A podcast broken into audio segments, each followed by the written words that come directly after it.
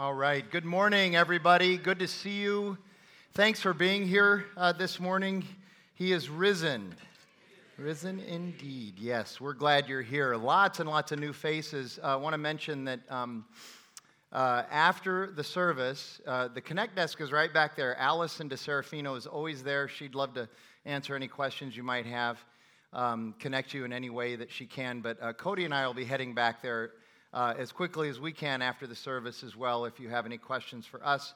Also, during communion, you'll have a chance to ask questions and, and pray with people who will be uh, in the wings. I will tell you that song always moves me. That, it, that last song we did, it's, uh, it's a little challenging to get composed and then try to add value after that. But uh, um, maybe this will help. Uh, I was given an announcement. We're starting a free parenting class this week at Redemption Arcadia. Uh, it's on Wednesday nights the next six weeks. Be in here from 6 till 7.30. Uh, this is obviously great for parents. If you have kids anywhere from infancy to um, teenagers, it will be really helpful to you. Uh, if, you if you're planning on having kids, if you think someday there's a possibility you will have kids, if you have friends that are children and they're annoying, this could be very helpful for you as well. You could maybe help counsel them in some way, shape, or form. You don't need to be a Christian to come to this, you don't need to be a part of our church. Um, and, and, in fact, it would be a great way to just come and meet other parents. Uh, it will not be 90 minutes of lecture. It's going to be some videos and some discussion and stuff like that. Uh, if you would like a little bit more information on it and uh, want to RSVP, we're assuming that the people who are going to come are going to have children and you'll need childcare, so we need to make sure we set up childcare. And we do that based on the RSVPs. So you can go to our website it's redemptionaz.com. That's our website. Uh, and then you pick the Arc- Arcadia congregation. If you're new and you don't know anything about Redemption Church, we're one church with 10 congregations, and we're the Arcadia congregation. Uh, if you have more questions about that, uh, you can track down Tyler James. He's our family pastor. He's going to be doing the Easter egg hunt, which is not for most of you, but for your children after this service. And uh, he can answer questions, but also you can uh, email him. So you can find his email on our website uh, as well. So anything you need to know about that, let us know. Uh, it's Easter. I mean, we're, we're going to talk about the, the crucifixion and the resurrection of, of Jesus. That's what we talk about every Easter. But um, there's also a guy in the Bible, pretty, pretty prominent guy in the New Testament named Peter. Um, he's a fascinating guy. Um, Paul is, is maybe the most well known uh, non Jesus person in the New Testament. Uh, Peter's a very close second. And while Paul's life has an interesting story, narrative to it, uh, Peter's, I think, is, is vastly more interesting. It just because he was involved during the Gospels. We don't meet Paul until uh, the book of Acts. Peter is all over the four Gospels, and then he's all over the book of Acts. And in fact, he's the primary human character in the book of Acts for the first 12 uh, or so chapters of the book of Acts. And one of the reasons I like Peter so much is that he's just an everyday person. He's a, he's a, he's a you and I kind of person. He has character traits and personality quirks and flaws and, and um, uh, some, some things that are wonderful. I admire his passion, I admire his loyalty, I admire his willingness to just jump into anything. Uh, so he has some very good characteristics, but those good characteristics also come with kind of a, a, downside as well. He has a tendency to just jump in before he knows what's going on, and, and uh, he's just an interesting guy. Um, there's, there's uh, all of his characteristics, there's a, there's a little bit of, of Peter that resides in all of us, and, and that's why it's so easy to connect with him.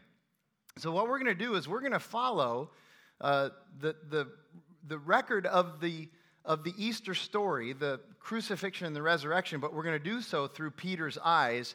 And, and certainly, the star of the show, the Messiah, is Jesus. He's the most important person. But viewing this through the eyes of Peter, I think, is going to help us um, make some connections to our own lives that maybe we hadn't uh, considered before. We're going to do that primarily in the book of Luke. We're going to be in Luke chapter 22, the last part of Luke 22, the beginning of Luke 24, and then we're actually going to end by going to Psalm uh, 16. So let's get started. Here you go Luke 22, starting in verse 47. While Jesus was still speaking, there came a crowd And the man called Judas, one of the twelve, was leading them, and he drew near Jesus to kiss him. So Judas was actually selected by Jesus to be a part of his, his group, a part of his yoke, his rabbi's yoke, uh, one of the twelve. He was an apostle, he was a disciple, but he was also the one who would eventually betray Jesus. And Jesus, of course, predicted that this would happen just a few hours uh, earlier before this. And, and, and Judas came to betray Jesus, and the way he betrayed him was he brought the entire Jewish ruling council with him, along with their guard and the elders and, and everybody. So they, had, they also had people there with weapons to protect the Jewish ruling council and to uh, take Jesus forcibly if they had to. And Judas had a signal set up with, with them. Uh, he said, Look, uh, just to make sure we get the right guy, I'm going to walk up to my rabbi and I'm going to give him a, a kiss uh, so that you know who it is. This is a very common thing that you would, you would greet your rabbi by kissing him. So, uh, but Jesus takes this common greeting and, and realizes what Judas is doing with him, and, and he has a rebuke for Judas. Uh, in, the, in the moment. In verse 48, he says, But Jesus said to him, Judas, would you betray the Son of Man with a kiss? This common kiss that is supposed to be a sign of respect and adoration for your rabbi, you're going to use it now to betray me and send me to my death. And when those who were around Jesus saw what would follow, they said, Lord, shall we strike with the sword? So there were some disciples there, Peter included, who saw what, what was about to happen, and they said, do we, need to, do we need to pull out our swords and stand up and defend you? But one of those disciples didn't wait for an answer.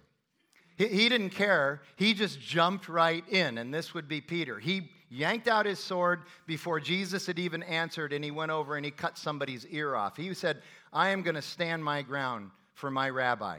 I am loyal to my rabbi. And not just my rabbi, but I understand this rabbi is going to be the savior of God's people, the Messiah that, that has been talked about in the Hebrew Bible for centuries. I'm, I'm going to stand up for him and protect him. In John's gospel, he is named by name. It's Peter who cuts off the ear of Malchus. But also in John's gospel, uh, the way John records it is there was never even any discussion. The minute they came ready to take Jesus, Peter jumped up and did this. There, there wasn't even time for anybody to register what would happen. Peter was always ready for a fight. So they said, Lord, shall we strike with the sword? And one of them, this would be Peter, struck the servant of the high priest, Malchus, and cut off his right ear. But Jesus said no more of this. And he touched Malchus's ear and healed him. Then Jesus said to the chief priests and the officers of the temple and elders who had come out against him, Have you come out as against a robber with swords and clubs? When I was with you, day after day in the temple, you did not lay hands on me. But this is your hour and the power of darkness. Sounds like Jesus is talking a little bit of trash there. Maybe he is. He's saying, Look, I, I, haven't been hiding from you. I've been going into the temple every single day and teaching the people. Why didn't you come to me then uh, during daylight in front of everybody and take me away? And the reason is because they knew the popularity of Jesus, it would make it very dangerous to try and, and um, execute the arrest of Jesus at that point. So they had to come over, they had to come under the cover of darkness. And that, again, may have been also why they knew who Jesus was, why Judas needed to go and kiss Jesus because it was dark and they wanted to make sure they got the right person. But they knew that if they came during the day in the temple, there could be a revolt, there could be a riot, and they didn't want that. So they had to do it in a very, uh, a very covert way. One of the things we need to understand about what's going on here is the context. Less than a week earlier, Jesus had finally arrived at Jerusalem, and he had rode into Jerusalem as a conquering hero, a victorious king, as the Messiah and the Savior who was going to do what the Jewish people had wanted for years, for decades, even for centuries. The Jews in Jerusalem and all of Judea, all of Israel, really, at this time, they were an occupied people under the oppressive thumb of the Roman government. They had Roman governors over them, and they hated that. They were God's people, they needed to be sovereign. They saw the Roman occupation of their land as, as, as, nothing, uh, as, as nothing really more than just another Babylonian exile, only this time they're in their own land.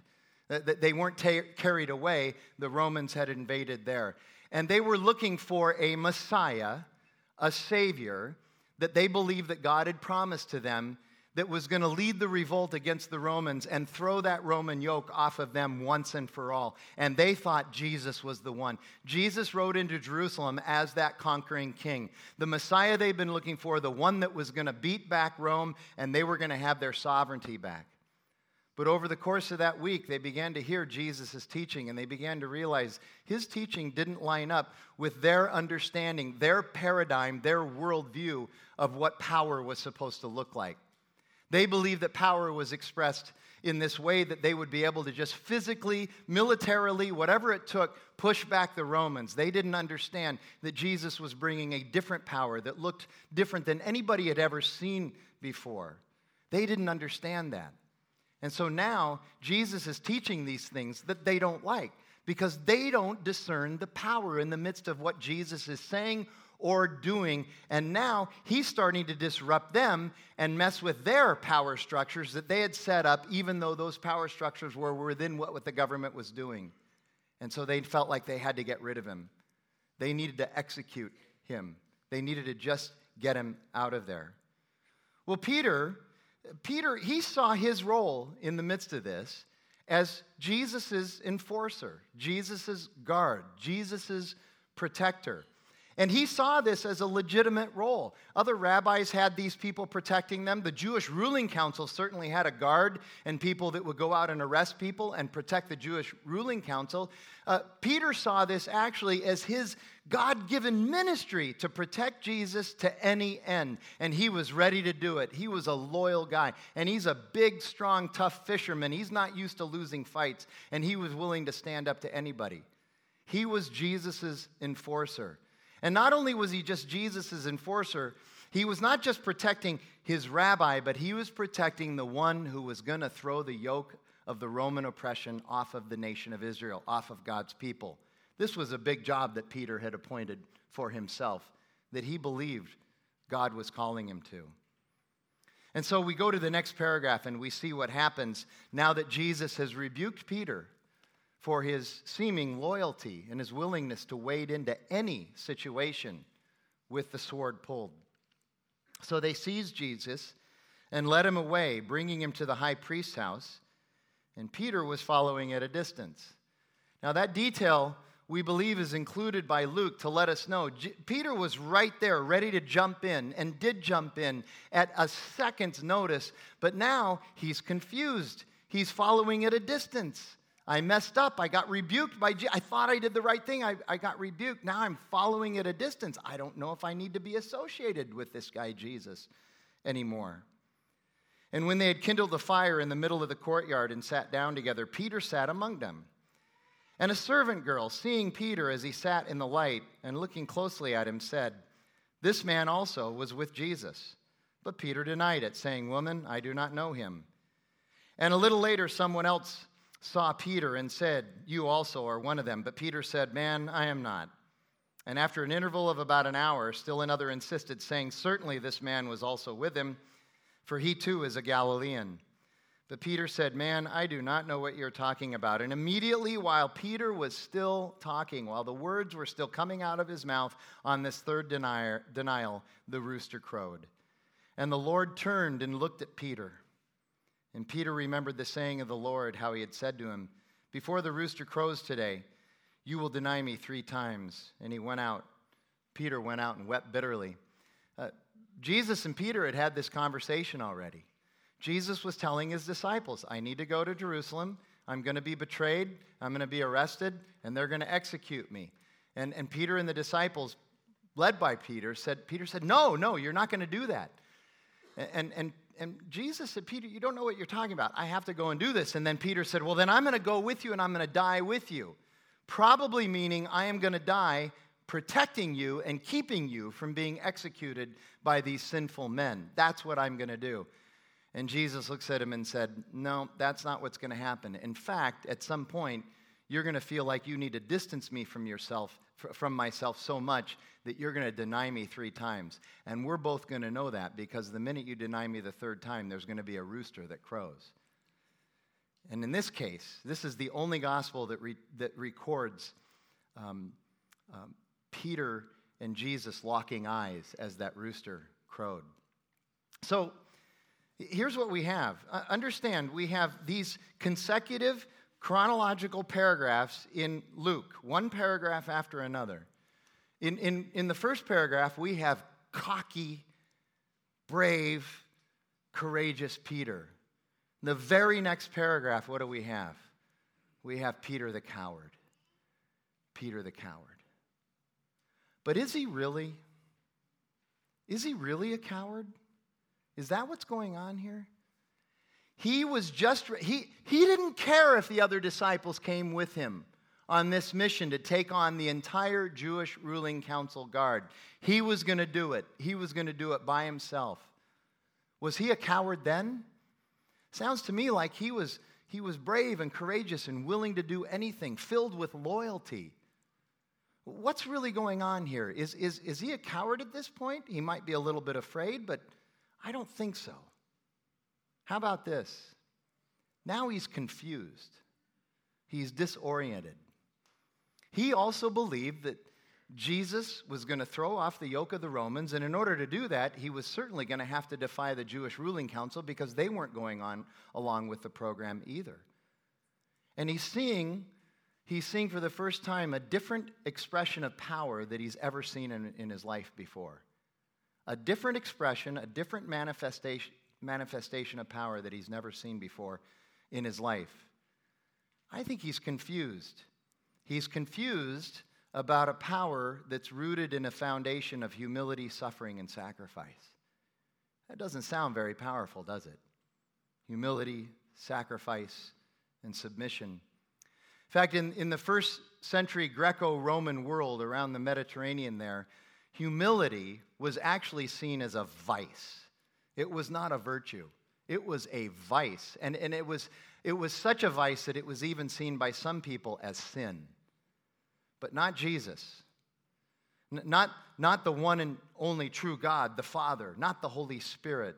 This is not a vice. This is actually a virtue, and it's where genuine power in the kingdom of God comes from. Peter is struggling to understand how there is power in the kingdom of God, but it's rooted in sacrifice, humility, servanthood, love, compassion, and wisdom. It's different. Now, that may sound like weakness to a lot of people. That's why humility wasn't seen as a virtue, but as a vice, because humility was seen as a, as a weakness. That sounds like weakness, but it's not. It's not weakness.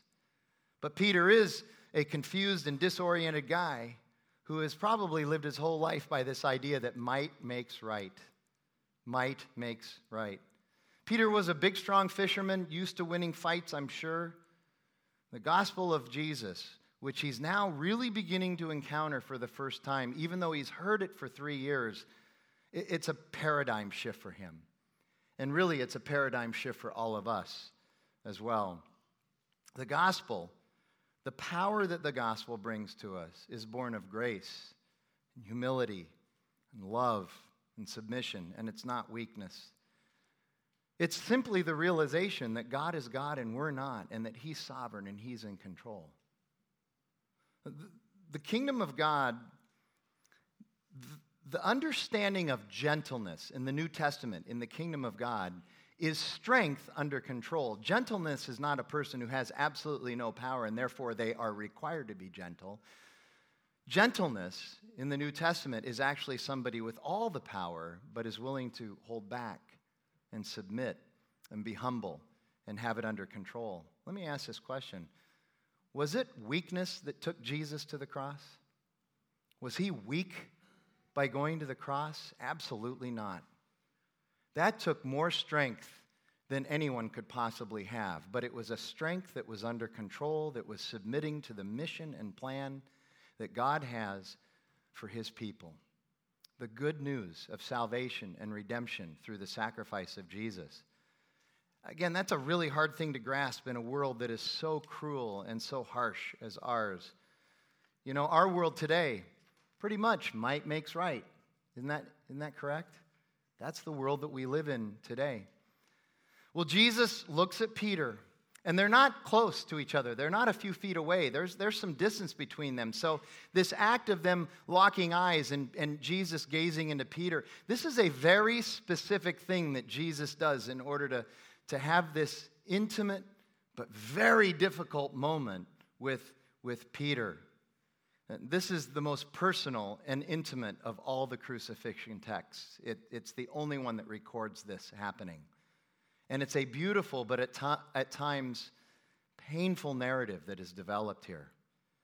And we know how painful it is because verse 62 says that Jesus went out and wept bitterly.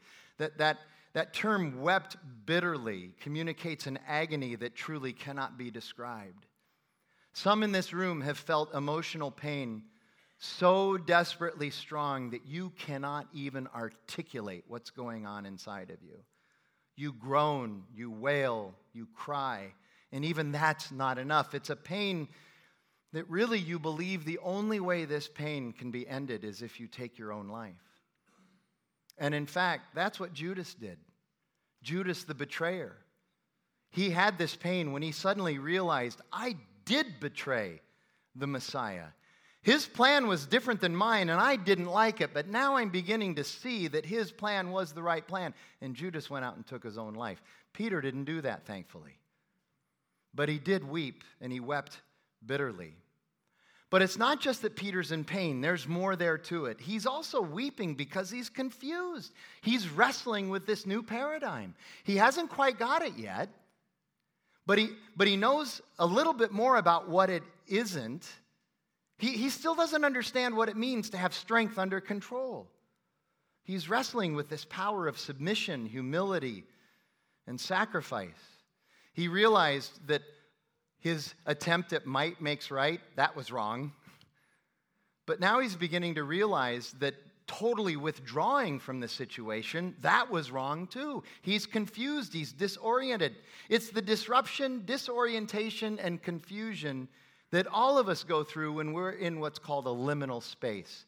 That space where you're disoriented because things have changed. The script has changed. Your routine has changed. Your truth has changed.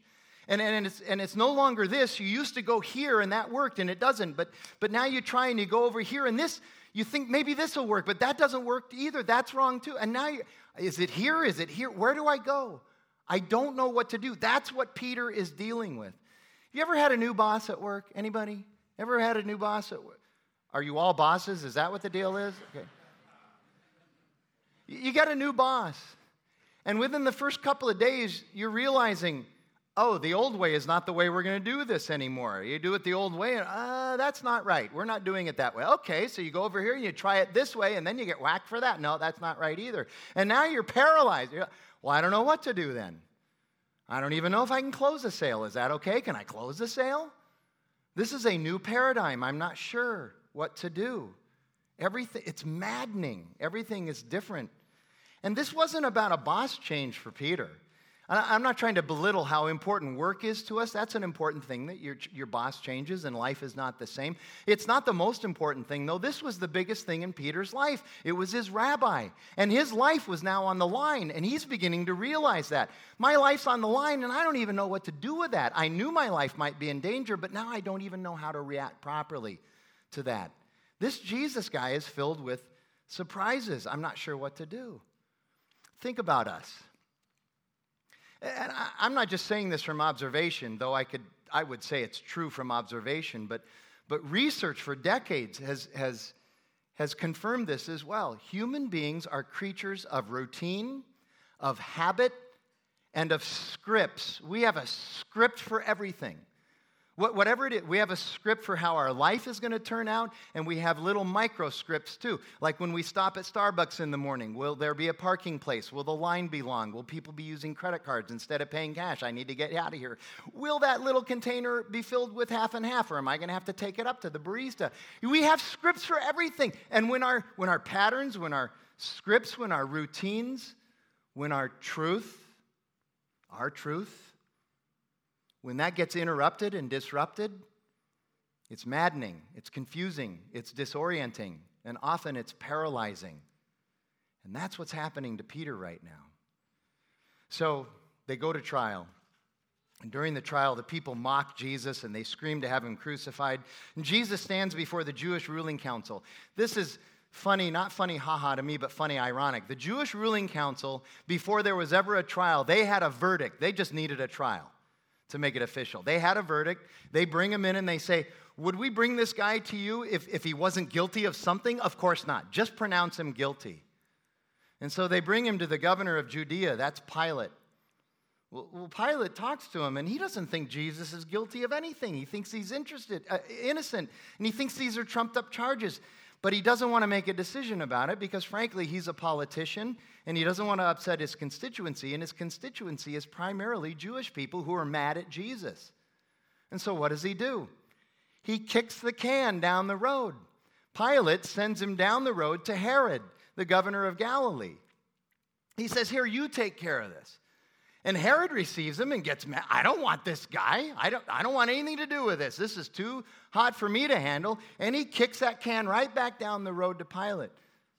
Pilate looks at him and, and, and, and he's trying to figure out a way to let Jesus go and keep his constituency from getting mad. He, he's trying hard.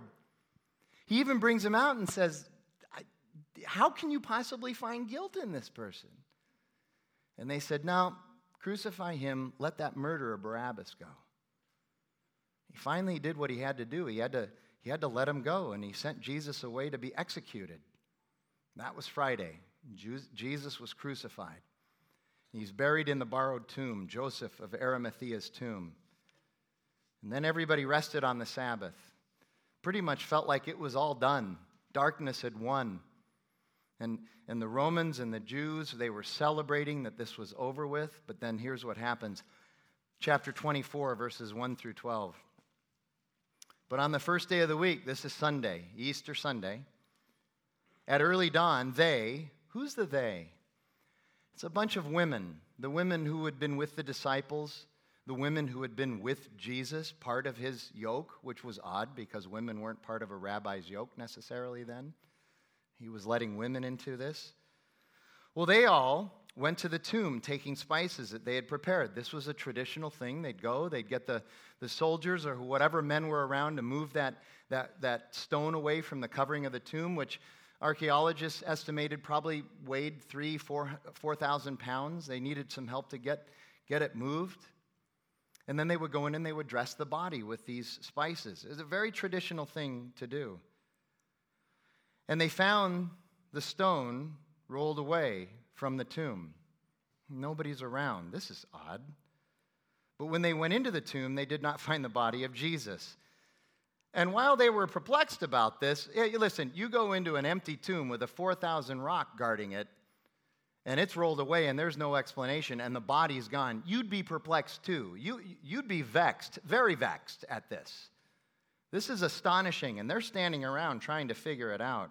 And while they were perplexed about this, behold, two men stood by them in dazzling apparel, indicating they were probably angels. And as they were frightened, the women were frightened and bowed their faces to the ground. The men said to them, Why do you seek the living among the dead? I love that phraseology. Why would you seek the living among the dead? He's risen. He is alive. This is a place for dead people. He's out there ministering to people and revealing himself to people. Verse 6 He is not here, but has risen. Remember how he told you while he was still in Galilee that the Son of Man must be delivered into the hands of sinful men and be crucified, and on the third day rise. And they remembered his words. And returning from the tomb, they told all of these things to the eleven and to all the rest. So here are these women telling these men, the disciples, what had happened. The tomb is empty, he's, he's risen.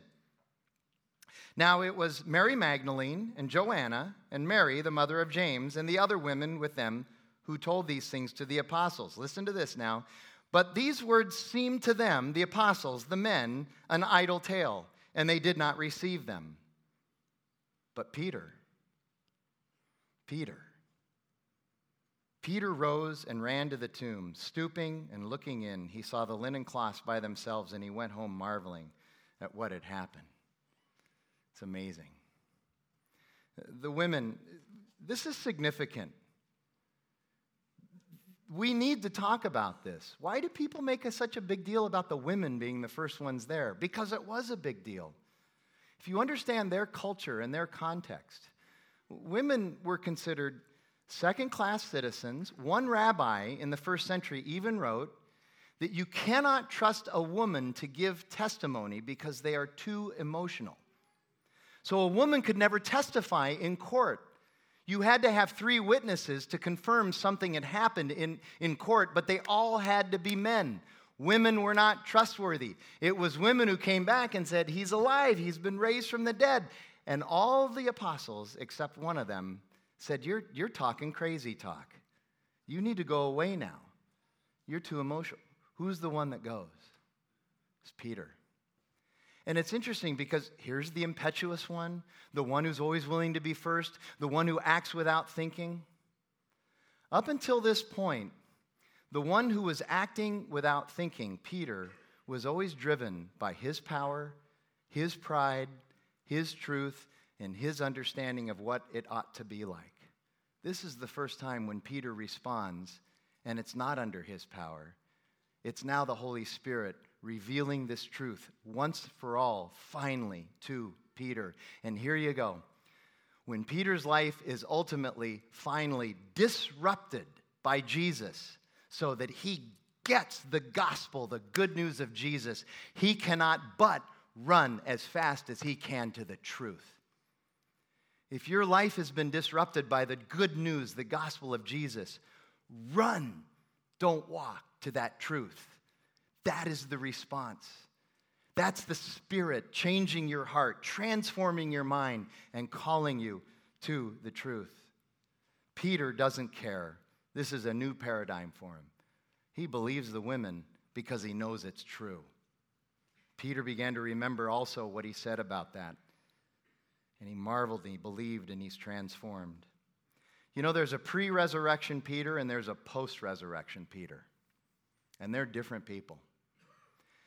If you know Jesus, if you're a Christian, you're, you're walking in faith with Jesus, there's a pre resurrection you and a post resurrection you. There's a pre resurrection Frank. I walked 27 years pre resurrection Frank. And there's a post resurrection Frank now. And Jackie, my wife, who knew me as a pre resurrection Frank and a post, she will tell you he's a different person. He's still a sinner, but it's clear that he's been transformed and he's running after the truth. And that's true of anybody who has come to know Jesus.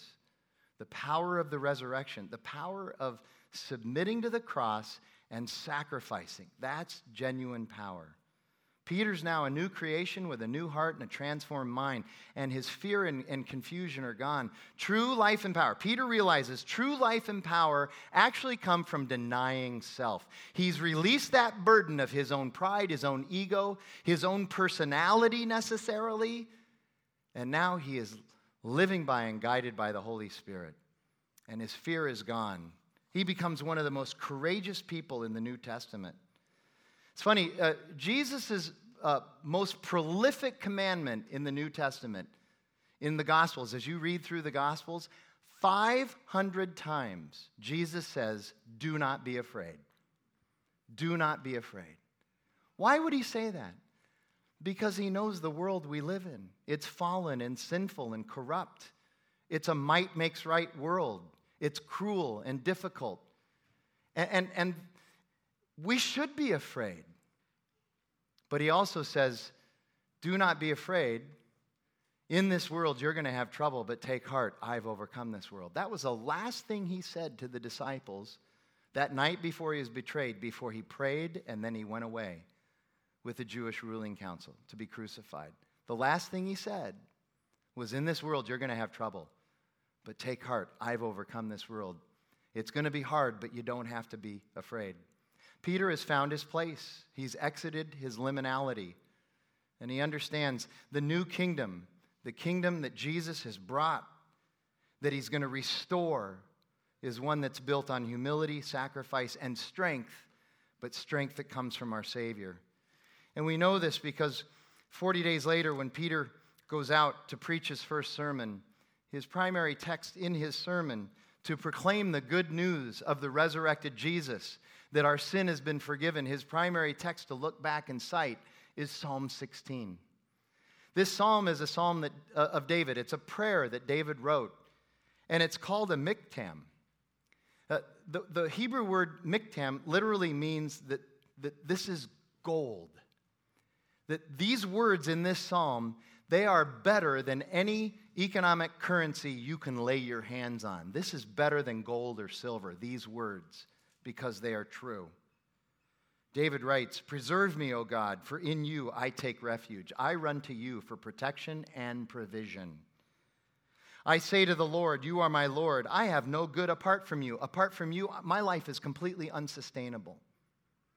As for the saints in the land, literally that word means holy ones in the land, the ones who believe in God, the ones who follow God, the ones who are a part of the people of God. They are the excellent ones, in whom is all of my delight. I love the body of believers. In New Testament language, that would be I love the church and the body of Christ. The sorrows of those who run after another God shall be multiplied. Their drink offerings of blood I will not pour out, or take their names on my lips. Those who run after false gods, idols, those things that aren't the one true God, they sacrifice to these gods. I'm not interested in those sacrifices at all. They're not the true sacrifices. I want nothing to do with the blood of those sacrifices, and I will not put their names on my lips. The Lord has chosen, is my chosen portion and my cup. You hold my lot. The lines have fallen for me in pleasant places. I like God's will. The lines are referencing God's will in your life, and those those lines, God's will, they fall in pleasant places. It's where wisdom in life comes, submitting yourself to God's will. Indeed, I have a beautiful inheritance. How often in the New Testament do you read Paul or any of the other, Peter, any of the other New Testament writers and Jesus talking about our inheritance in the gospel? that awaits us and that we can have right now and live in right now in the salvation of Christ. That's Psalm 16 language. I bless the Lord who gives me counsel. In the night, also, my heart instructs me. I have set the Lord always before me because he is at my right hand. I shall not be shaken. Life is hard, but I don't have anything to fear. I won't be shaken by it. Therefore, my heart is glad, and my whole being rejoices. My flesh also dwells secure. For you do not abandon my soul to Sheol, or let your Holy One see corruption. In other words, Life in God, there is a resurrection. We're going to die physically, but we're going to get new bodies. We will not live in corruption for eternity. We will not go into Sheol. We will not be separated in eternity for, from God. We will not exist in hell. Make known to me the path of life. In your presence there is fullness of joy. At your right hand are pleasures forevermore. Jesus is resurrected, he's raised from the dead, and he spends some time appearing to people and saying, Yeah, it's really me. And he even eats some fish to prove that it's really him. And he, and he, and he appears to all of the disciples, and then he appears to 500 other people just to make sure that everybody gets this.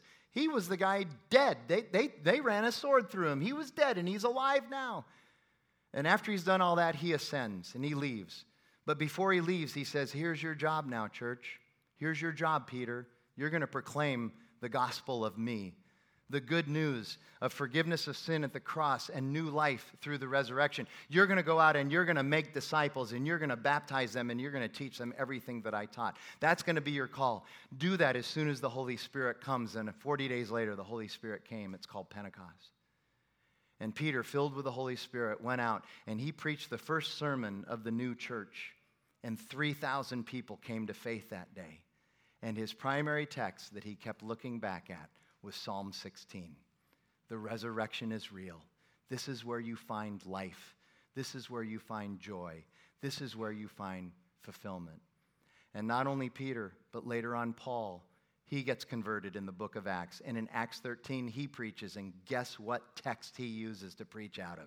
Psalm 16. The resurrection is real. That's where you find life, fulfillment, satisfaction, joy, power. That's where it's found. If you're here and you're a believer, you're a follower of Christ, this message is for you because we need to wake up every single day and preach that gospel to ourselves. We need it every day. We need to be reminded of it every day. Preach the good news to yourself every single day. If you're here and you're not a believer, And maybe you don't even know why you're here, frankly. I mean, Easter's one of those kind of interesting holidays, you know? You're in town, you're with the family, you're not a believer, they are, they go to church. I got to do that. I don't want to be alone. I'll go to that goofy church. Okay. Here you go. Maybe you lost a bet. All right, we're going to bet on that Michigan Loyola game, and if you lose, you got to come to church with me tomorrow. God has appointed this time for you. You've heard the good news. You've heard what your heart has been looking for. It was what my heart was looking for for 27 years, and I couldn't find it, and I found it in Christ. This is life. Jesus is life. Come to Jesus every day. Come to Jesus now. Let's pray together. Lord God, we thank you. We thank you for your truth. We thank you for your Son, his life, his death, and his resurrection. And we thank you for Peter. Because in Peter, we get to see ourselves. And we get to see how, how we are transformed by the reality of the cross and the resurrection. God, we pray that you would fill us with your Holy Spirit. God, we would, we would see you, that our hearts would be, would be softened and melted, and that our minds would be transformed, and that we would have the mind of your Son. God, thank you for this. God, I pray you give us the courage to be able to live out our faith. Pray that in Jesus' name. Amen.